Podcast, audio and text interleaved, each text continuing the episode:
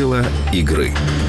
За последнее время украинские банки установили комиссии на три ранее бесплатные услуги. Это смена пин-кода карты, получение информации о состоянии и ошибочная операция. Так, например, для того, чтобы поменять пароль, пользователь кредитки должен будет заплатить от 1 до 5 гривен. За неправильную транзакцию со счета спишется в районе 40-50 копеек. Выведение остатка средств на счете обойдется в 1 гривну, а бумажный чек в 3. Также комиссия будет сниматься при обналичивании денег. Одна транзакция с дебетовых карточек составляет 1 процент суммы, в некоторых случаях полтора процента. За снятие средств за границей комиссия также составит порядка полтора процента. Бесплатное снятие наличных осталось у владельцев зарплатных карт. Однако, если снимать с устройства чужого банка, то платятся все те же 1-1,5% процента суммы. Некоторые банки стали взимать плату за пополнение счета. В одних банках плата снимается только если счет пополняет не его владелец, а третье лицо – 30-50 гривен.